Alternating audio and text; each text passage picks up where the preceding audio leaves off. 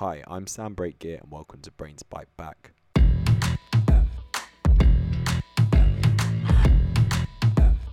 Your podcast looking at everything to do with psychology, technology, and our society. As 2020 finally comes to an end, on today's episode, we'll take a look back at some of the best and most insightful episodes of the year. But we also want to hear what you think, so tweet at us at, at the sociable or leave us a comment on YouTube to tell us your favorite episode and moments of Brains Byte Back from 2020.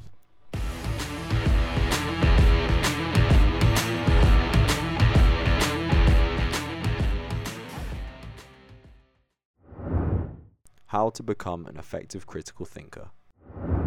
I'd love to know what advice you would give to our listeners in order to effectively analyze information we see on social media. Sure. Well, I'd say, you know, social media has certainly been an accelerant of the phenomena you describe of us sort of locking ourselves into information bubbles, but also of us sort of self-sorting into communities of the like-minded. I think um, there's a, a, book out uh, close to 20 years ago called The Big Sort about how Americans have moved from most of us living in voting districts where uh, it's relatively even split between Republicans and Democrats to now a majority, and I, I, would guess, you know, at this point, a vast majority of us live in communities, live in towns, live in neighborhoods, live in houses where our beliefs are really rarely ever challenged. And even if we have a minority opinion in a community, we can always retreat now to an online community uh, where our opinions um, are never going to be kind of subject to uh, questioning. So I think, you know, social media is just the next phase in that, right? Because we had cable news outlets that many of which, not all, but many of which exist to support uh, one belief system or another. And now we can sort of subscribe to social media that will both reinforce that, but also the social media companies themselves are um, using our biases against us in order to keep us on their platform, even if they can only do it by driving us crazy. I, I, think the key to this is sort of, you know, a term that I think you and I both use, which is bias, right? In, in Critical Voter, the very first sort of chapter, before I get into logic, before I get into language skills or uh, information literacy, any of these other subjects, is bias. What it is, you know, how you can sort of identify it and contend with it. Because I'd say we don't really necessarily have a critical thinking crisis, you know, or a crisis of fake news. We have a crisis of bias and bias news. Right? We are all subject to biases for the simple fact that we're human beings, right? There's sort of cognitive biases that are likely have been hardwired into our brains revolution. The most pernicious of these being confirmation bias, the tendency to accept and believe things that already conform to what you already believe and reject information that does not. So I think uh, these bubbles, these self-sorting communities, uh, social media, um, both you know what we choose to um, engage in in social media, but also what social media companies try to force onto us. They're all there to play off of our cognitive weaknesses, particularly confirmation bias. And so, to a large extent, critical thinking is a way for individuals to use a set of very powerful techniques that help you better understand the world and make better decisions. But I think what they largely do is act as a check on confirmation bias. They don't eliminate it because, as I said, it may be part of our human wiring.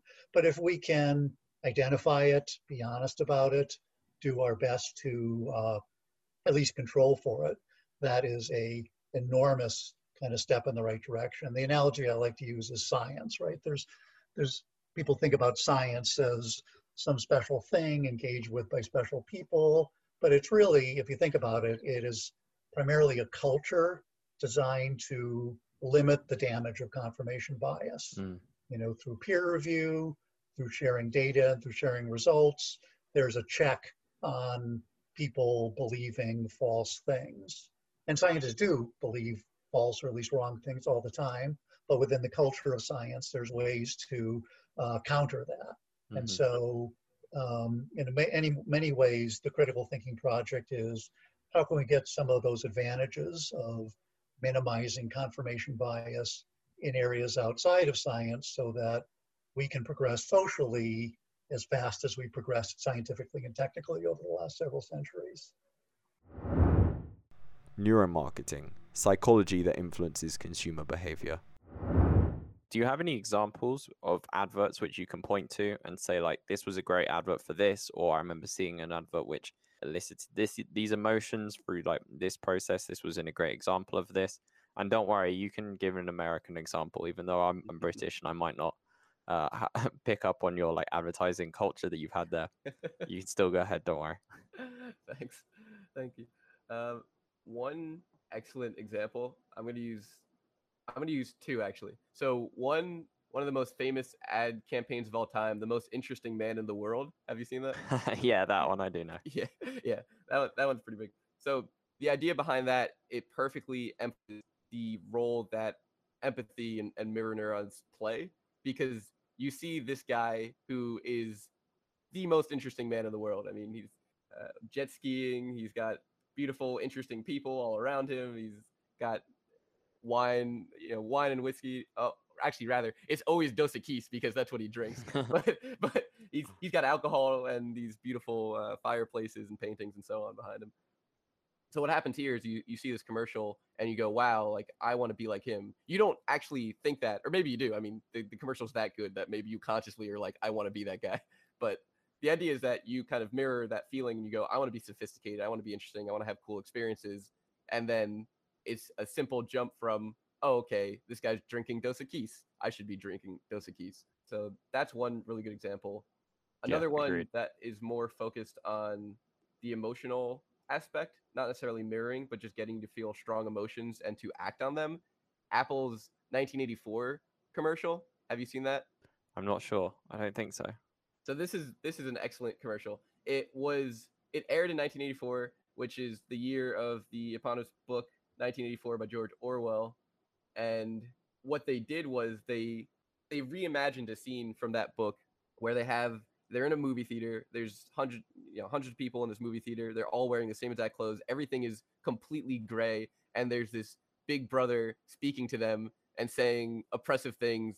You know, we basically we own your life. You know, yada yada and a person runs through the middle of the theater with a massive hammer and dramatic music starts playing throws the hammer through the screen breaking all of these people free from their chains and it just goes apple coming out with the new mac. So this was the first this is when they launched their the, the very first mac computer and this commercial blew up. It, it, it launched it. And the reason is because people felt like they were being freed from the oppressive chains of the technology they currently had. And the Mac was revolutionary in in so many ways, but the commercial perfectly illustrated that, and people felt that emotion of freedom when they looked at Apple, and they bought millions of Macintoshes. Now we have Apple, one of the trillion dollar companies. Yeah, I can understand why with advertising like that. Yeah, they're very famous for for having incredible advertising campaigns, and definitely you can see the the success they've had is a byproduct of that. So congrats on them. um, in your opinion, what further research needs to be done to advance our understanding of how to effectively use neuroscience to improve advertising? So, in terms of further research, there is so much left to do in both neuroscience and advertising because neuroscience is extremely young as a field, and the technology that we have to measure is one really hard to get because it's so rare and most of it is used for medical research. I remember when I was doing research at, at Rutgers, there were lines in order to get like an F- uh, fMRI machine, which is kind of like the best. It allows you to see the brain in real time as you're actually doing things. And that's really the only thing you can do for advertising because you need people to be looking at ads as you're studying them, right? So you sometimes have to wait years to get these machines. So I think the first thing that needs to be done is tech needs to become cheaper and it needs to be more available. Uh, I know that's kind of a cop out, so I'll go into like what actual research can be done. so there are three kind of big fields that I like. One is eye tracking, as I was mentioning earlier, and that's also partially because I did a bunch of research with with eye tracking. Um, Mhm. Two, so memory. Memory is really really important um, for advertising. There's an idea of brand recall, which is essentially just how deeply you can lodge your brand into someone's brain, so that when they have the need that you solve for, they think of you instead of the 300 other options that you have. The memory is really important to get more research because the more we learn about memory itself, and how it functions in the brain, the more we can use it in in advertising. So one of the quick things I mentioned emotion a lot, but it's because it's super relevant. The more that we know about emotion, because emotion is very much attached to memory. So the more that we learn about how to trigger strong emotions, the more we can lodge brands in in memory. Um, so that's that's one piece, and technology. And then I wanted to touch on my favorite research since Go for it. I, I, I kind of skipped over it. And I think this is a direction that both neuroscience and advertising are still not necessarily behind on, but could move a lot in this direction. There's a paper that was recently published called the Glasgow Norms. The Glasgow Norms is the most recent and the most complete attempt at rating words on different aspects that essentially culminate in cognitive load. So I mentioned cognitive load earlier. Basically, what that is is how hard it is for your brain to process something, uh, and the faster that you can process, the more you like whatever that thing is. That's like a really, really, really simple heuristic. I'm really oversimplifying it, but essentially, if your brain can process a sentence super, super fast, like you don't have to think at all about it, it just happens, then you can get into system one and it feels good to process that information. So system one is like, this is a good thing. That's the heuristic. So the Glasgow norms rates thousands of words on on nine scales. There's arousal, there's valence, like positive, negative, dominance, concreteness, imageability, which how easy it is to imagine, age of acquisition, semantic size, which is actually just the size of the object that the word refers to, and gender association. So each of these correlates positively or negatively with the time it takes your brain to process the word. For example, age of acquisition, right? The younger you learn a word, the faster you process it because it's so deeply ingrained in your memory. Uh, on the other hand, concreteness, right? The more abstract a word is, the less concrete it is, the harder it is for your brain to process because you have to conceptualize rather than immediately get an image in your head. The Psychedelic Renaissance with the former VP of Content at High Times. I also want to ask you about the wider attitudes about the changing tide of, of psychedelics. And having spent quite a few years in the space, you will have been witness to not necessarily, I mean, I don't know if you would agree, but like how much more popular psychedelic use is becoming in certain circles that might not have been attracted to it before, be it through people microdosing because they think it improves productivity or people going to South America and doing ayahuasca retreats with indigenous communities, or just general guided um, psychedelic therapy sessions. How have you seen that tide change over the last few years, and where do you see it going? That's a great question. And my perception, and it's just a perception is that it's a yes and answer here. So, on the one hand, the rate at which people are consuming anything that's mind altering, uh, and that could be coffee, okay, or chocolate, or opioids, or psilocybin, or sugar, right? Anything that is mind altering substance, the rate is not different because we've been consuming things like ayahuasca and peyote for thousands of years and then, of course, through the modern age and technology, there's new substances, new analogs, new things that get turned into other things. And it's all about supply um, when it comes down to it. But I'm not sure that the rate has changed, but certainly culturally, yes, the popularity is becoming something different. And in, it ultimately is becoming more accepted, which is amazing.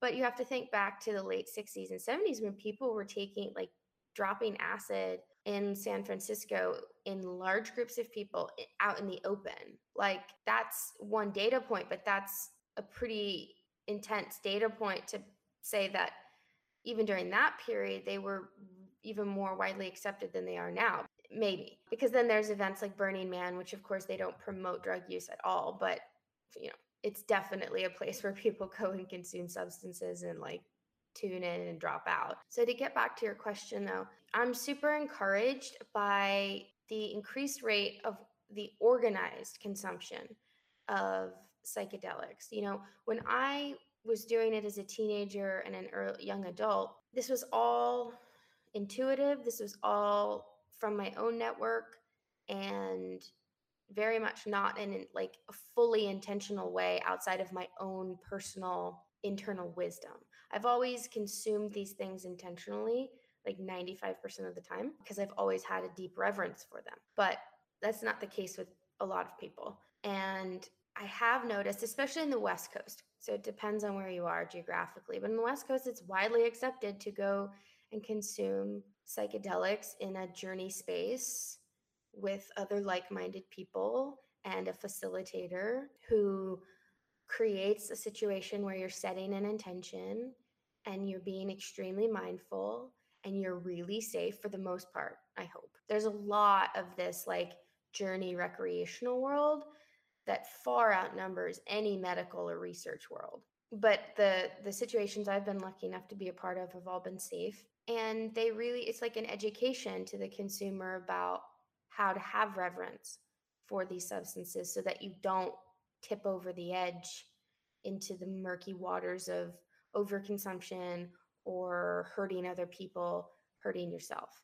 So that's definitely increasing. And and a, and a point I like to make about this sort of like division between medical research and like recreation is that the recreational world, if you were to just group all consumers, psychedelic consumers, into two buckets, and it's you're either a part of a research study or you consume occasionally or you have consumed before in your life outside of a research study, the recreational world is so so vastly outweighs the research world that we would be remiss and bad scientists to not have open arms to that world and capture the data, the data points and the, the wisdom that has been collected. Because ultimately, it's like the substances are the same in general. And then we, you know, we could talk about quality in another conversation, but the substances are just like the inanimate objects. And the, and the behavior around consuming them is what we disagree on or we agree on. And that's really a human problem and has nothing to do with these natural substances themselves or Mother Nature, as I like to say. Yeah, I think that's a great point. Like when you compare the value that's been gained from all of the recreational or non medical instances of use versus the clinical trials, obviously that's going to be way more just because they've not been done in a legitimate medical setting doesn't mean that they should be ignored. So yeah, I think it's it's really important to acknowledge that. But touching on the research, I want to ask like what is exciting you at the moment? What kind of trials have you been paying attention to and and yeah, what's getting you most excited? Uh well, I wish I had more time to like actually read the studies. That's an interesting point to make because the whole point of Delic, I'm sorry, one of the main points was to take this research that was being created at the collegiate level and aggregate that in a way to a mainstream consumer because most people are not going to sit and consume information in that way. So I have lots of scientists and PhDs who filter that information for me and then for our consumers. But I think what's interesting to me more than one particular study is the vastness of how many are popping up. Seems like every week now because that's su- such a different landscape than what we saw in cannabis. And I think something that's on the top of my mind because we're doing a, a free live bicycle day event on April 19th to raise money and awareness for a, um, a local psychedelic charity is LSD, LSD research, right? This is like this amazingly potent super substance that was accidentally found in a lab or accidentally synthesized into what it is from ergot, its original form, um, in a lab in the late 30s by Albert Hofmann. While he was, he and his um, research partners were looking for substances to help with blood circulation, people who had blood circulation issues. And this sort of like seemingly harmless substance at the time that was created out of an intent to solve a real medical problem for humans turned into like the sort of cultural hero or anti hero because of you know the Tim Learys of the world, etc. And then just we lost a bunch of years because it became demonized as this like super scary thing, whether that was true or not. For the most part, it's not. And we lost so many years of being able to get back into the lab to research LSD or similar properties, chemical properties, and how they can help people. And so LSD research, for example, right now is very limited to Switzerland, Basel, Switzerland to be specific. And yet, in some studies, LSD is shown to um, positively affect anxiety and depression alongside psilocybin more so than ketamine, a substance that is grouped in with psychedelics. Mm, depends on who you ask to see if it's you know, if it's actually a hallucinogen. But that's legal it, when prescribed under a doctor's care in the US, at least in certain states. So I'm really excited about LSD and potential future research with that substance because I I believe in it and I believe in its ability in that framework, right? In that medical scientific framework to be able to be shifted and pulled apart and manipulated in a way that could actually help people from on the pharmaceutical level, right? And that's a totally different conversation than ayahuasca. That's more on in the native spiritual non-scientific realm that we sort of touched on earlier and that's okay too right?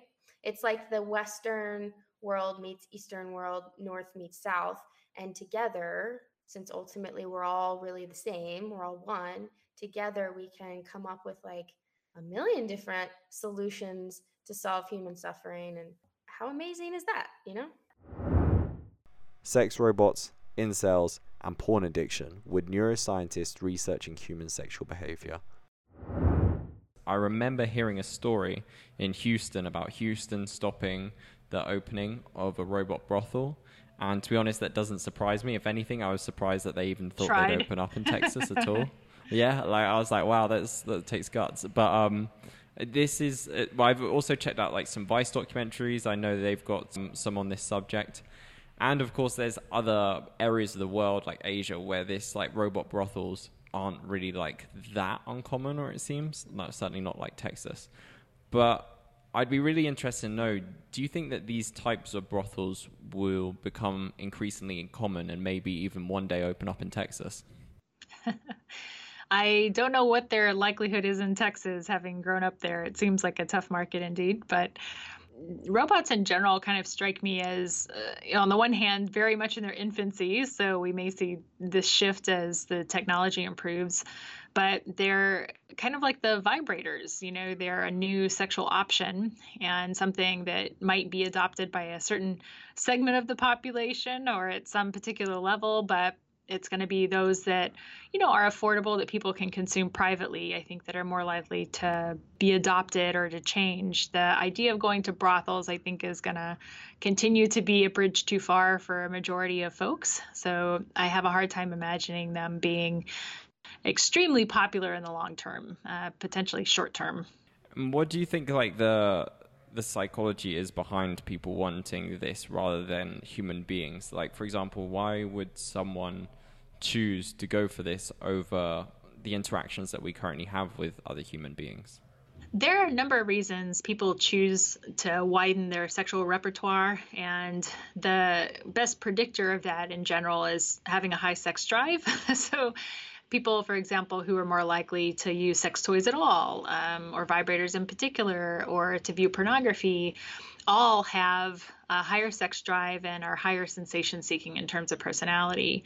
So my expectation is that would be kind of the same for the robots. That is, by and large, they are going to be experimented with by people who like to experiment sexually because they have lots of sexual interests and sexual tastes. And there will probably be some as well there for folks who can't access partners other ways. So, for example, you know people who may have access issues through disability or through the uh, society's perception of their disability.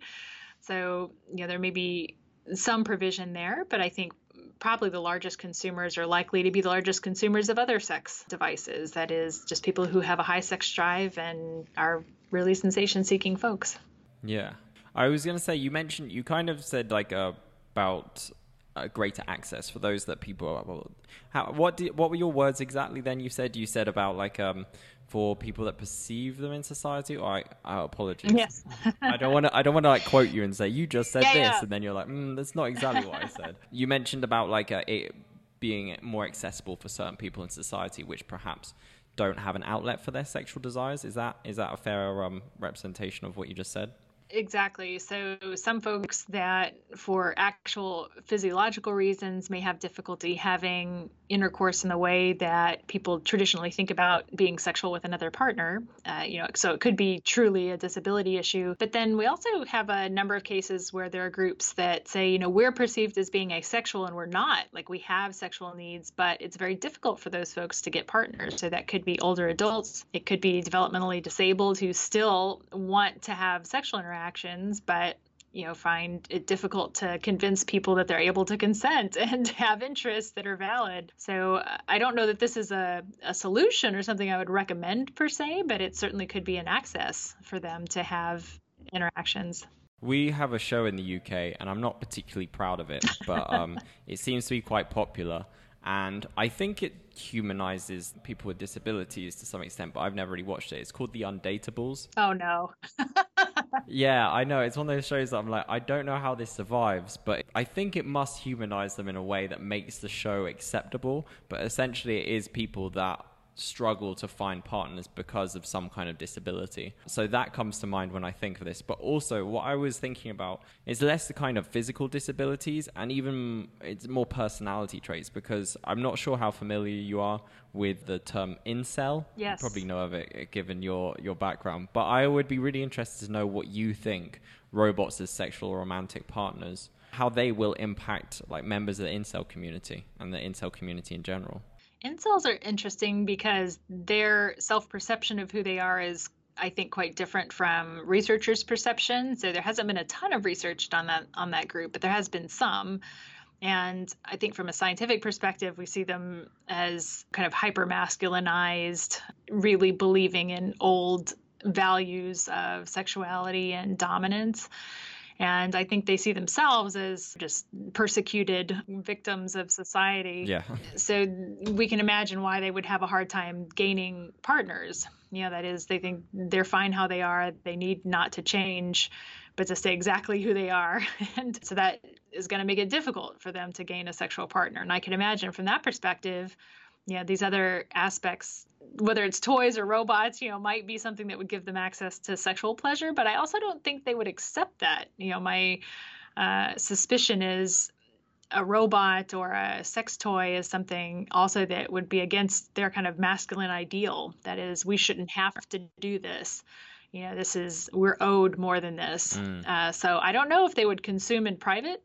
you know, maybe that's the only way that community might consume them more or might interact more with robots. I would be very surprised though if it ever became a public outlet for them that they would advocate for such a thing because it seems to be kind of against their masculine ideal that they deserve live women. Yeah. I think yeah, it's kind of like an admission or an acceptance of defeat, I suppose, if they go down that option. It's almost like, well, they can't get the real thing, so they just have to accept or go for this. This is the next best option. Yeah, they're not accepting it now. Why would that change? Yeah. So I don't know. The science behind learning soft skills and hard skills with neuroscience specialist Todd Maddox. What is the difference between soft skills and hard skills, and why do you think they're important? So, first thing, full disclosure, I had never heard those terms when I was an academic. And when I first heard the terms hard skills and soft skills about four years ago at a, at a uh, learning technology conference, I was like, what the heck is this? What, what, what, what is a hard skill? And, and, and more importantly, what is a soft skill? I mean, these, these terms don't tell me anything. So I started digging around in it and looking up definitions and, and studying and such. And, and, and here's, here's my take hard skills are technical skills. So if I study mathematics and I become good at algebra, that's a hard skill. If I study R or Python or uh, statistical programming languages, that's a hard skill. Uh, if I learn how to use, you know, Microsoft Office, those are hard skills. They're about knowledge. They're about information, they're about facts, and again, they're about knowing, you know, what. They're about so they're kind of like the vocabulary in, in, in our language analogy. Soft skills, which by the way, I think that's an absolutely terrible term for what it represents. And to be honest, I haven't met anybody in learning development who who likes the term. If you look at what soft skills are, though, I think a better term and a term that I use is people skills. So it's the ability to show active listening, to not be looking at your phone while somebody's talking to you. It's about effective communication, which involves listening to people, which involves communicating differently with different people using different communication styles. It's about showing empathy. You know, it's about literally being able to walk a mile in somebody else's shoes and understand where they're coming from and the ability to sort of rein in unconscious biases and not let those not let your unconscious biases influence how you behave let's say in the workplace. So hard skills are about knowledge and information and facts. They're about knowing what. People skills are about behavior and they're about emotion. They're about knowing how to do things and about having a feel for situations. And, and people use the term situational awareness which is actually quite accurate so it, it's about what we do, how we do it, and our intent. And I would argue that people skills, in fact, there's there's data on this. People skills are way more important to job success and frankly success in the world than hard skills. You can always train up on a new hard skill. And in fact, you can train people skills and, and we'll get into we'll get into that and how challenging it is but it's it's really really important for success and unfortunately we don't do a very good job of, of training these these people skills and I, I would love to get into that now. I mean, I'm really curious to know. Like you said, hard skills is knowledge based. So, from my perception, it's quite easy to learn. However, I definitely think there are certain things in this world which I probably would find harder than others just because of my natural disposition. Yep. And then soft skills definitely sounds like something which is more personality based. But I know there's really no black and white answer to this. How can these skills be learned and is one harder to learn than the other, would you say? Yeah. Okay. So let, us let's, let's get into a, a, few details here. I think for, first let let me set the stage and talk about basically three learning systems in the brain. So one is what mm-hmm. I call the what system. That's the knowledge system. That's the cognitive system. And really, that's the hard skills or the technical skills system. And you're right that some knowledge is easy to learn. I mean, differential equations is not easy to learn. Calculus is not easy to learn, whereas geometry maybe is, you know, is a little bit easier, at least for some people. Um, so the difficulty of, of hard skill learning definitely varies. But the system in the brain that does that learning is what I call the what system. It's the cognitive system, and again, it involves the prefrontal cortex and the and the medial temporal lobes. It's it's a system where you mentally rehearse things, you work out math problems, ultimately to store it in long-term memory. So that's one system. And really, that's the system that most people think about when they think about learning. And frankly, that's the system that gets targeted almost exclusively in education and training. But there are two other systems in the brain that are completely distinct from that cognitive system that matter. One is the behavioral learning system, and I call this the how system. So it's this system that learns how to do things. You know, it's one thing to know what you need to do to build something or to operate a machine. It's another thing to have the behavioral repertoire to actually operate that machine, to, to know how. Completely different system in the brain. It's deep down in the brain. It's called the striatum. And this system learns simply through reward and punishment. And, and this is you know, you've heard of B.F. Skinner mm-hmm. from your psychology degree. I mean, B.F. Skinner studied behavioral learning. Yep. He put an animal in a context, they generated a behavior, and he either rewarded it or punished it, and he could actually change their behavior and build these behavioral repertoires in animals just through reward and punishment. That's this how system. That's the striatum. That's the behavioral system. The third system is an emotional learning system. I call this the feel system. This is the system that helps you develop empathy that uh, is affected by your personality, as you mentioned. This system really develops that situational awareness. Long story short, hard skills and technical skill learning is mediated by that cognitive system, the what system. People skills require engagement of all three systems. You need to not only know what like empathy is, but you need to know how to feel empathy and you need to know how to show empathy. So the reason that people skills, soft skills, are so much harder to train is because effective soft skills training requires that you broadly engage three systems in the brain, whereas traditional hard skill training requires that you only engage one system in the brain. And that's that's basically it. Okay. Say for example, if I didn't have the right the right people skills and I came to you and I was like, I need to improve this or I need help, how would you help me or how would you help uh, a client of yours? Yeah. So the typical, you know, the traditional way that people get trained, let's say an employee at a corporation who's getting training on, you know, whether it's hard skills or whether it's people skills, is going to be through e-learning, right? Computer-based training. And there are hundreds, hundreds of companies out there, learning and development companies that build software that allow you to learn, you know, anytime, anywhere, right? On your mobile device, on your tablet, on your laptop, 24 7. They use micro learning, so short bursts of training spread out over time. They test you. Basically, these e learning platforms, the good ones at least, very effectively engage the what system, the cognitive system, so they can train the hard skills. Many of them use the exact same approach to train people skills, and that's why they're not effective. If you're going to try to train people skills with an e learning platform, then the key is to either build or look for an e learning platform that uses what's called storytelling. So if I want to teach you about empathy, I could send you a, a training module that g- gives you the definition of empathy and gives a bunch of you know verbal descriptions. That's just teaching you the definition of empathy. That's teaching you the what. Or I could build a video of a story where managers are interacting with employees, employees are interacting with each other, and you're seeing situations where, let's say, a manager is showing empathy to an employee, and you're seeing that that goes really well, and the employee's confident and satisfied. And you might see then other situations where empathy is not being shown. So the idea is to is to embed the training in a story. That is not easy to do. This is where what where where I argue that science and art really are at the intersection.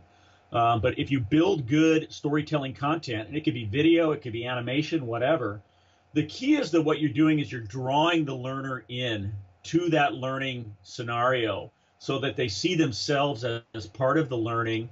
They see themselves as from the perspective of multiple actors within the story. What this is going to do is engage the emotional learning center, that feel center, which is going to be fairly effective for building people skills. Now, those exist. There are companies that do this and do this quite well. Not very many, but there are companies that do this. What I am going to say, though, is I believe that the future of people skills training, and for that matter, hard skills training, are the immersive technologies. These are technologies like virtual reality and augmented reality. And this is a technology that I have tongue in cheek immersed myself in over the last four years.